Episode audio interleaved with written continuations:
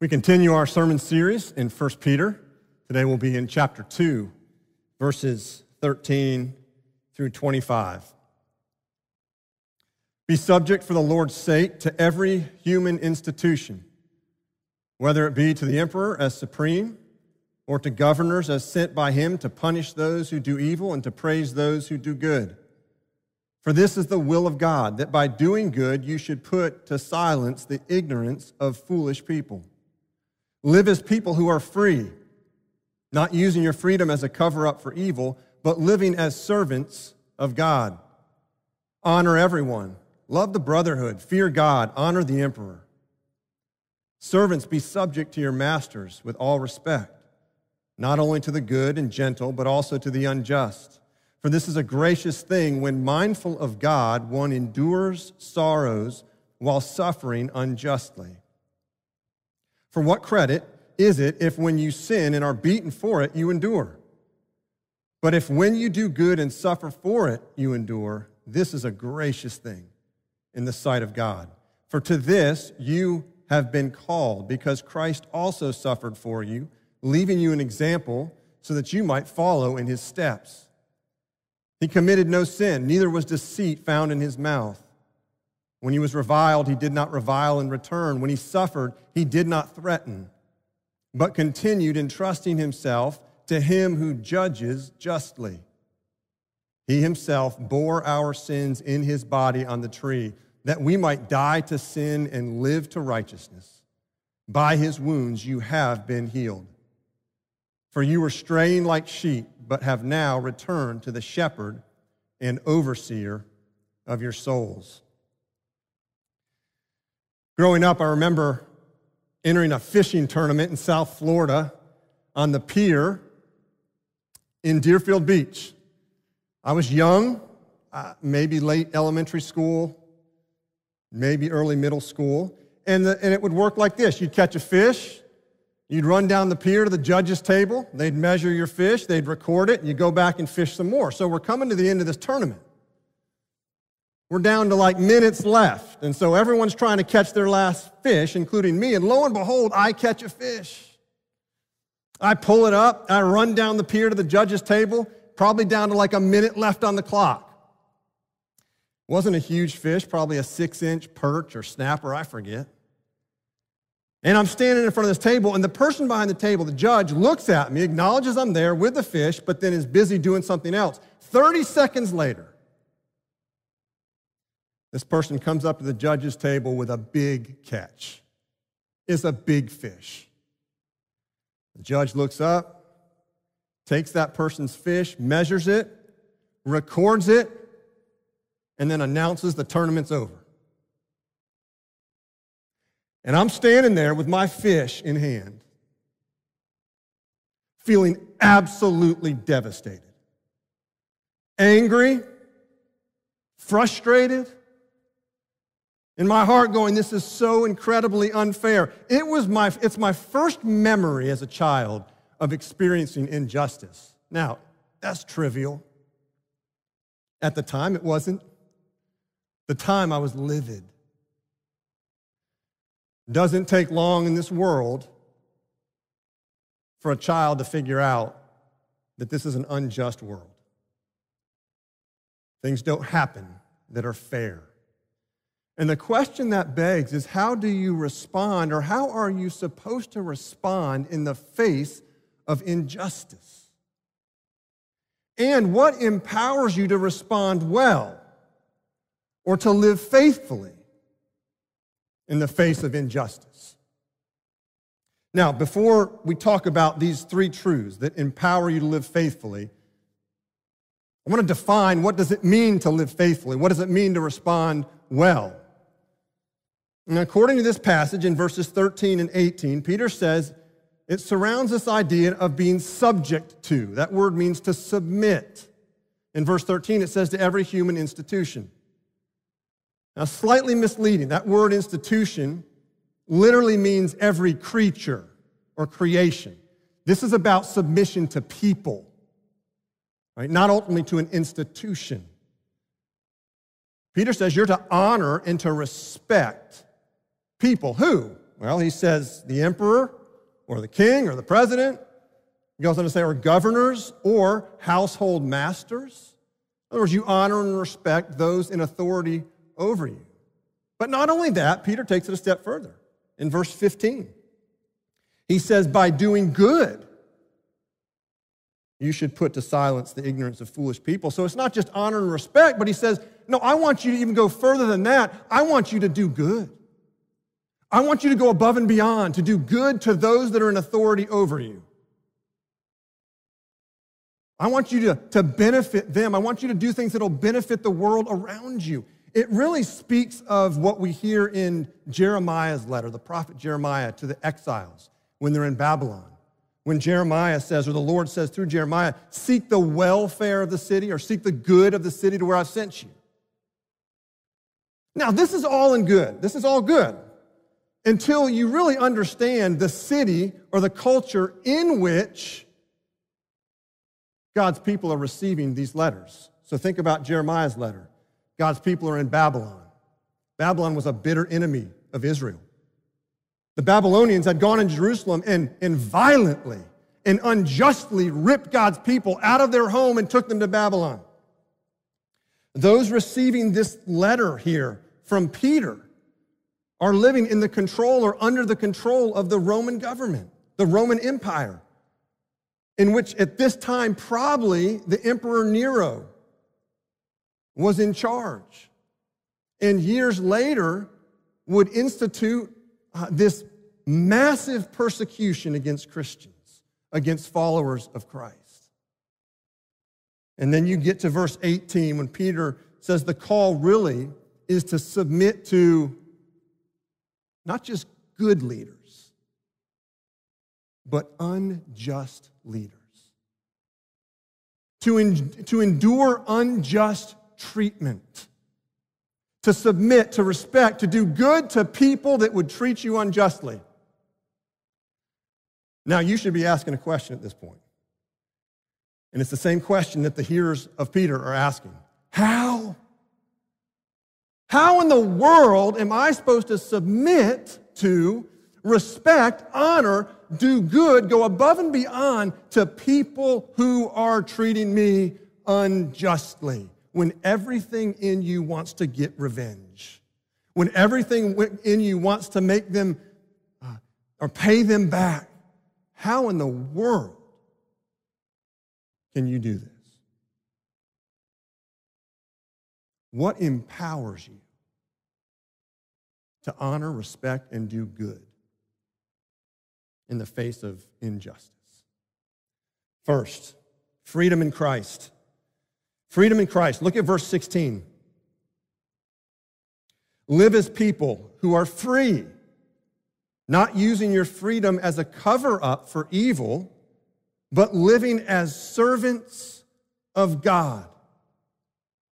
Right? The key to living faithfully in the face of injustice is freedom. Now, why? And what kind of freedom is Peter talking about here? Well, this verse 16 shows us this isn't freedom or this isn't absent or uh, uh, freedom from, a, from constraints. This is finding the right constraints. Christian freedom is not a release from service, it's a change in masters. Says that you're no longer controlled by an earthly master, you're controlled by Christ.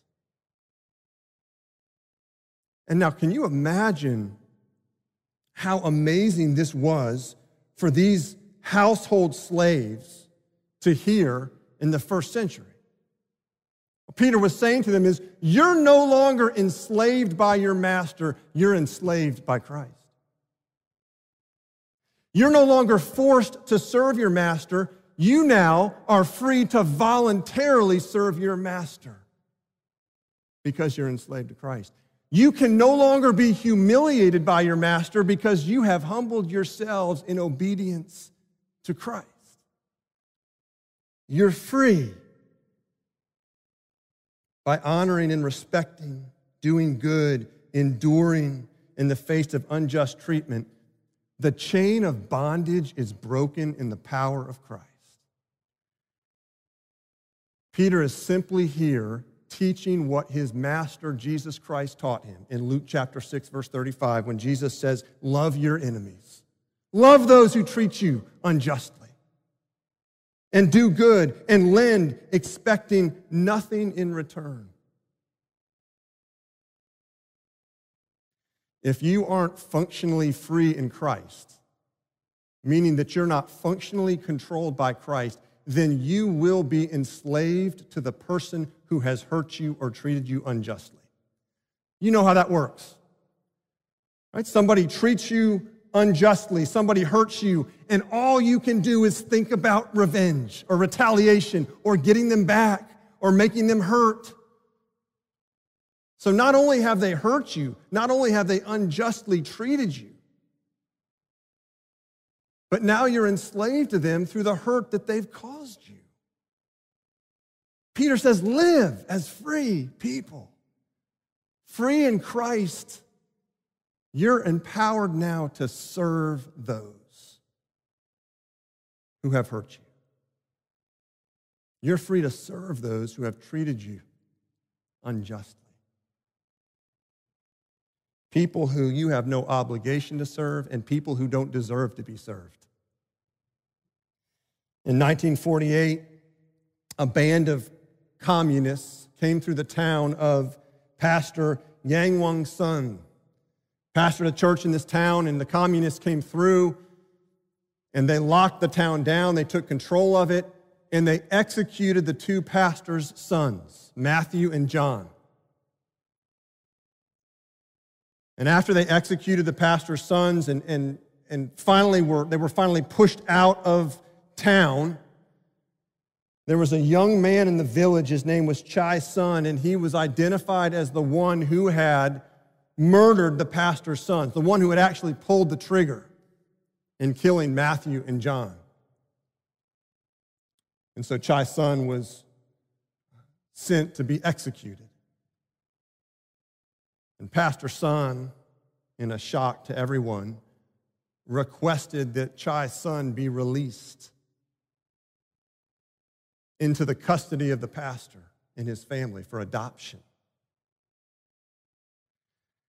And the courts were wavering on what to do. And then the, the pastor's daughter, Rachel, a 13 year old girl whose two brothers had been murdered, stood up and testified to defend what her father was asking for. And that's what turned the table. And so the courts released this young man, Chai Sun, into the pastor's custody. He became the son of the pastor. And he became a believer in the grace of Jesus Christ. See, free in Christ, with Christ as your master, you're free to serve. You're free to honor, to respect, to do good to those who have treated you unjustly. Freedom in Christ. That's the first truth that empowers you to live faithfully in an unjust world. But second, not only freedom in Christ, but second, calling from Christ. A calling from Christ. Look at verse 19. For this is a gracious thing when mindful of God, one endures sorrows when suffering unjustly. Verse 20, when you do good and suffer for it, you endure. This is a gracious thing in the sight of God. But then the shocking statement in verse 21 For to this you have been called. For to this you have been called. Peter is not calling for stoic resignation in the face of suffering. He's actually saying it's a calling. That suffering is a calling. Now, think about the word calling. What do we typically talk about when we talk about calling? Talk about career, or vocation or what am I supposed to do with my life? How often do we think of suffering as a calling? And yet, that's exactly what it's being defined as here that suffering is a calling. and not just for a few, but for all believers. Now, the key question is why, right? This is a, this is a hard command, right? And I acknowledge that. We all acknowledge that. So, why? Why is it a calling? Look at the rest of verse 21. For to this you've been called because. Here's why Christ also suffered for you, leaving you an example so that you might follow in his steps. Christ suffered for you so that you can suffer for Christ. Christ suffered for you. At the, at the beginning, this is not an example. He suffered for you, substitution. He did what you couldn't do. He died a death to pay the penalty for your sins. He substituted himself in your place.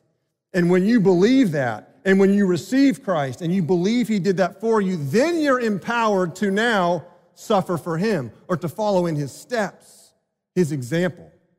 Right now, the word for example here in 21, it was used to describe a pattern of letters in an alphabet that a child would trace over when they were learning to write. Right now, those of you here that are children, those of you that are no longer children but were at one time, you remember that. You remember the sheet of paper and the letters that had just dotted lines, and you were supposed to trace over the lines to complete the letter. And of course, when you first started doing it when you were really young, you didn't do a good job, pretty sloppy.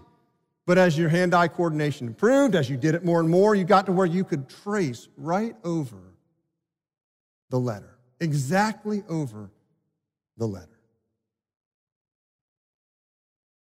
Jesus Christ left us a pattern over which we trace our lives. Jesus is the paradigm by which we write in large letters the gospel in our lives. Jesus is the pattern. The past suffering of Christ is the present condition of believers. The present glory of Christ is the future glory of believers who follow in the steps of a suffering Christ.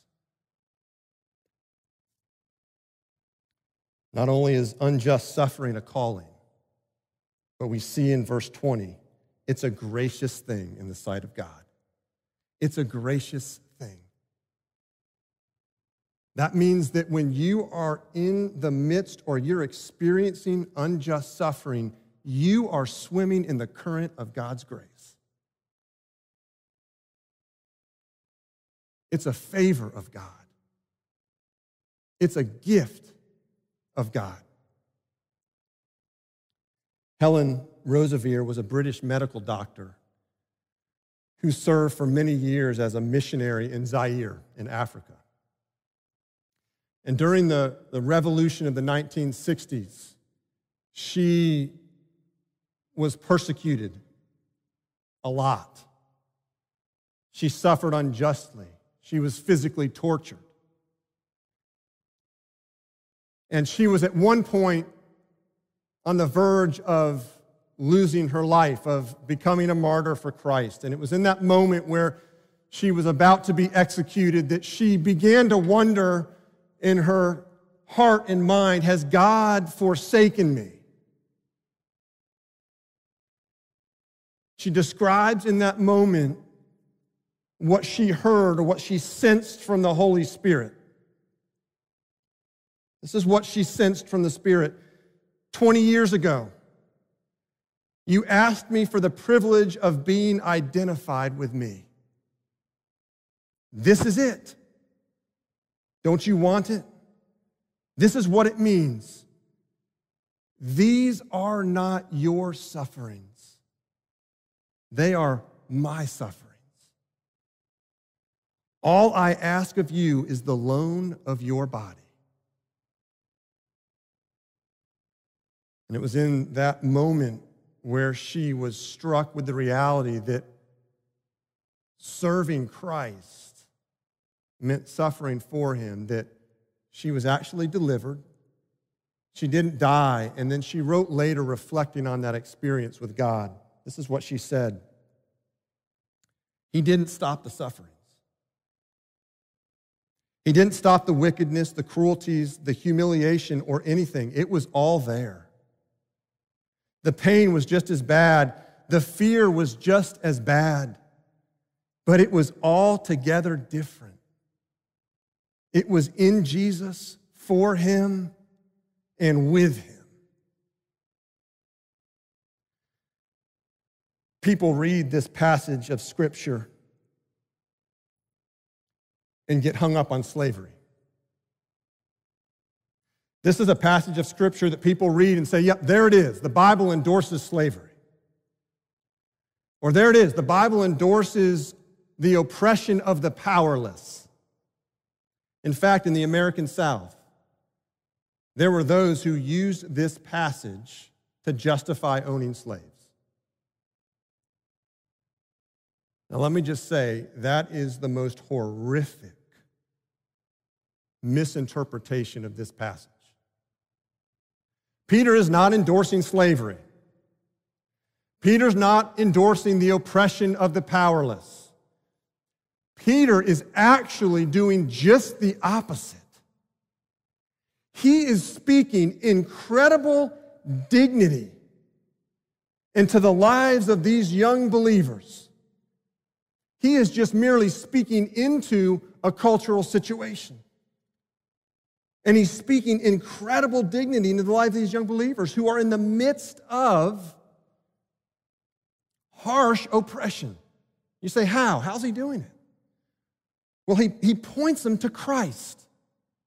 He points them to Christ. The Son of God dignified the lowliest in society by becoming just like them in his incarnation. Jesus was seemingly so powerless that he was sent to be crucified like a slave. See, unjust suffering is not evidence that God has forsaken you. Unjust suffering is evidence that God has chosen you and called you. So, what empowers you to live faithfully in an unjust world? First, it's freedom in Christ. Second, it's calling from Christ. But third, it's justice through Christ. Justice through Christ. Look at verse 22. He committed no sin. Neither was deceit found in his mouth. When he was reviled, he did not revile in return. When he suffered, he did not threaten, but continued entrusting himself to him who judges justly. Even when you embrace your freedom in Christ, that you're now controlled by Christ, even when you embrace that, that Christ calls you to suffer, there's still a lingering question when it comes to injustice. Is that person that hurt me? Is that person that sinned against me? Is that person that treated me unjustly going to get off the hook?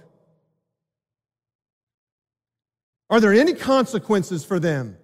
Do they get off free? Is the cry for justice in my heart ignored? And the answer is no. In fact, the cry for justice in your heart is God given. It's how justice gets accomplished that's the issue. And typically, when we've been treated unjustly, unfairly, the immediate response is revenge or retaliation, or it's to it's to stretch the truth or to, to put my opponent in bad light or to speak critically or abusively or to threaten. That's the natural response to the cry for justice in our hearts. And yet we see here that Jesus, again, as the example, did just the opposite. And if there was an example of unjust treatment in the history of our world, it was Jesus Christ. He suffered for doing good. He was treated unjustly. He was perfect. And yet, as he made his way to the cross and as he hung on the cross, he didn't sin. There was no deceit found in his mouth. He didn't revile, which means he didn't abusively or criticize or critically talk against those who were persecuting him, causing him to suffer, putting him to death. He didn't threaten. He entrusted himself to him who judges justly. Justice will be served. Every last sin will be paid for in this world. No one, no one can escape the justice of God. Paul writes it this way in Romans chapter 12, verses 19 to 21. Beloved, never avenge yourselves, but leave it to the wrath of God, for it is written, Vengeance is mine, I will repay, says the Lord. To the contrary, if your enemy is hungry, feed him. If he is thirsty, give him something to drink. For by doing so, you will heap burning coals on his head. Do not be overcome by evil, but overcome evil with good. President Mobutu reigned as the president of the Congo from 1965 to 1997. Towards the end of his reign, the country went into chaos. He was booted out of power and then injustice and violence just took over. Mark Meynell was a British pastor at the time, and he recalls a discussion he had with his friend Emma, who was a man, African man, who was there when all this went down. And he, he began telling Mark Meynell of what he saw the injustice, the violence against his family and friends. And Emma, with his family, fled, fled eastward on foot. Weeks later, they, they landed as refugees in Uganda. And it's there that in Uganda, he was walking by this local seminary and he felt, since the Lord calling him into ministry, and that's what connected him with this British pastor. And they were sitting in this tiny library, this little tiny seminary in Uganda. And Emma was telling this pastor of the atrocities he had seen. And he began to weep, which was very uncommon for an African man in public. But then he remembers these sobering words that Emma spoke. He said this You know, Mark, I could never believe the gospel if it were not for the judgment of God. Because I will never get justice in this world. But I couldn't cope if I was never going to see justice done.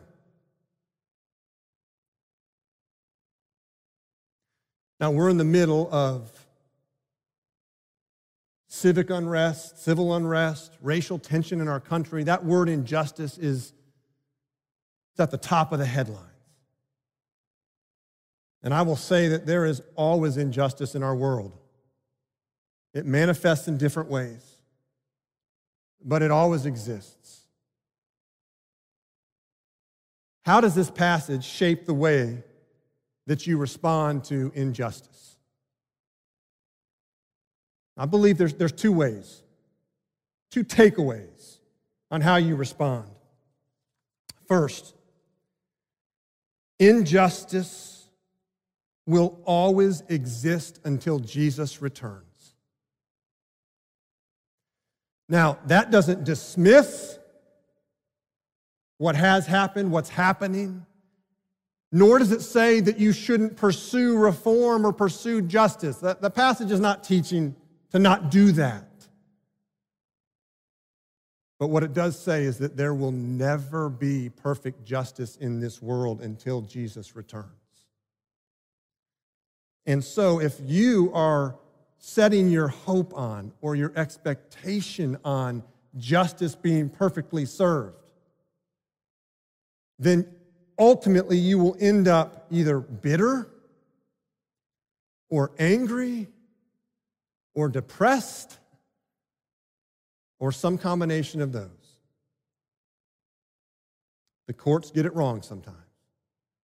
Authorities get it wrong sometimes.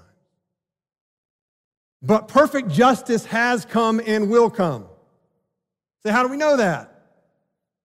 Look at verse 24. He himself, speaking of Jesus, bore our sins in his body on the tree. By his wounds, you have been healed.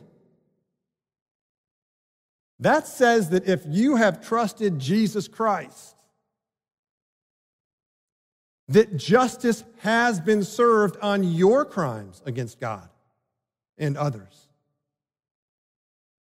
And that says justice will be served on others who commit crimes against God and against you and against others. That God's righteous wrath will fall on the person or on Christ in that person's place if they repent and turn to Jesus. Justice will be served. The second way this passage shapes how you handle injustice is this Peter's primary focus in this passage is not on reforming the societal structure in the Roman Empire, nor does that seem to be the primary focus of most of the New Testament writers. Now, that does not mean that, that you don't pursue reform, that you don't pursue justice. But what it does say is that that is not the primary concern. The primary concern is the transformation of your heart, regardless of the situation. The primary concern is the transformation of your life, of your heart, in the face of injustice. That God transforms you through it and actually, as that happens, and you honor and you respect and you do good to those who hurt you or treat you unjustly, that that's actually the way that the world's ways are broken and changed. Miroslav Volf, he's a theologian from Croatia. He writes this, and I think he gets it when he says this the call to follow the crucified Messiah was, in the long run, much more effective in changing the unjust political, economic, and family structures than direct exhortations to revolutionize them would have ever been. For an allegiance to the crucified Messiah, indeed, worship of a crucified God, is an eminently political act that subverts a politics of dominion at its very core. Are you angered by injustice?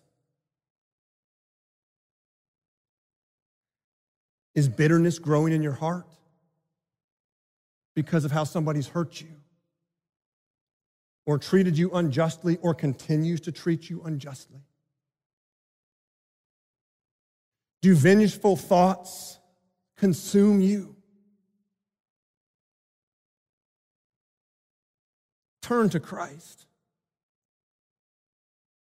Turn to Christ. He will free you from your bitter enslavement. He will call you into the sweet fellowship of his suffering. And he will remind you that he has accomplished justice and that he will perfectly accomplish it when he returns. Let's pray.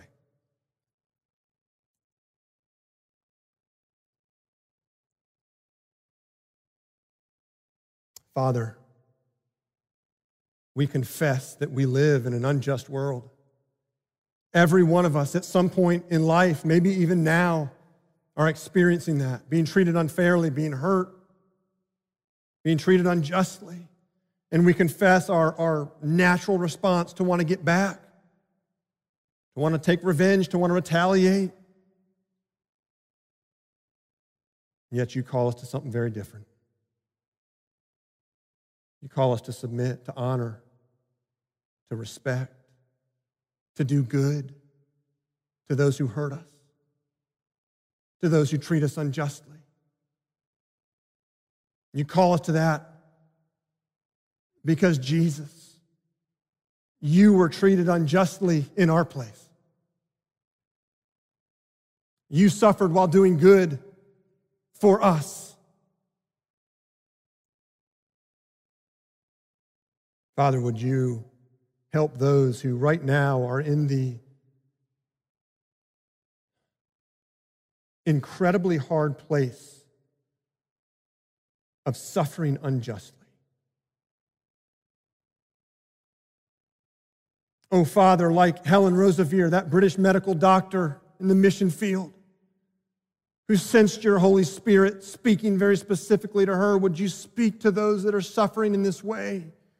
And would you help them to see that their suffering is not evidence that you have forsaken them, but it's evidence that you have chosen them, that you have called them,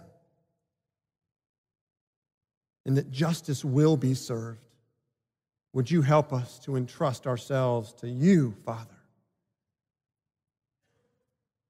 the one who judges justly. And would you fix our eyes on Jesus, the author and perfecter of our faith? It's in his name that we pray. Amen.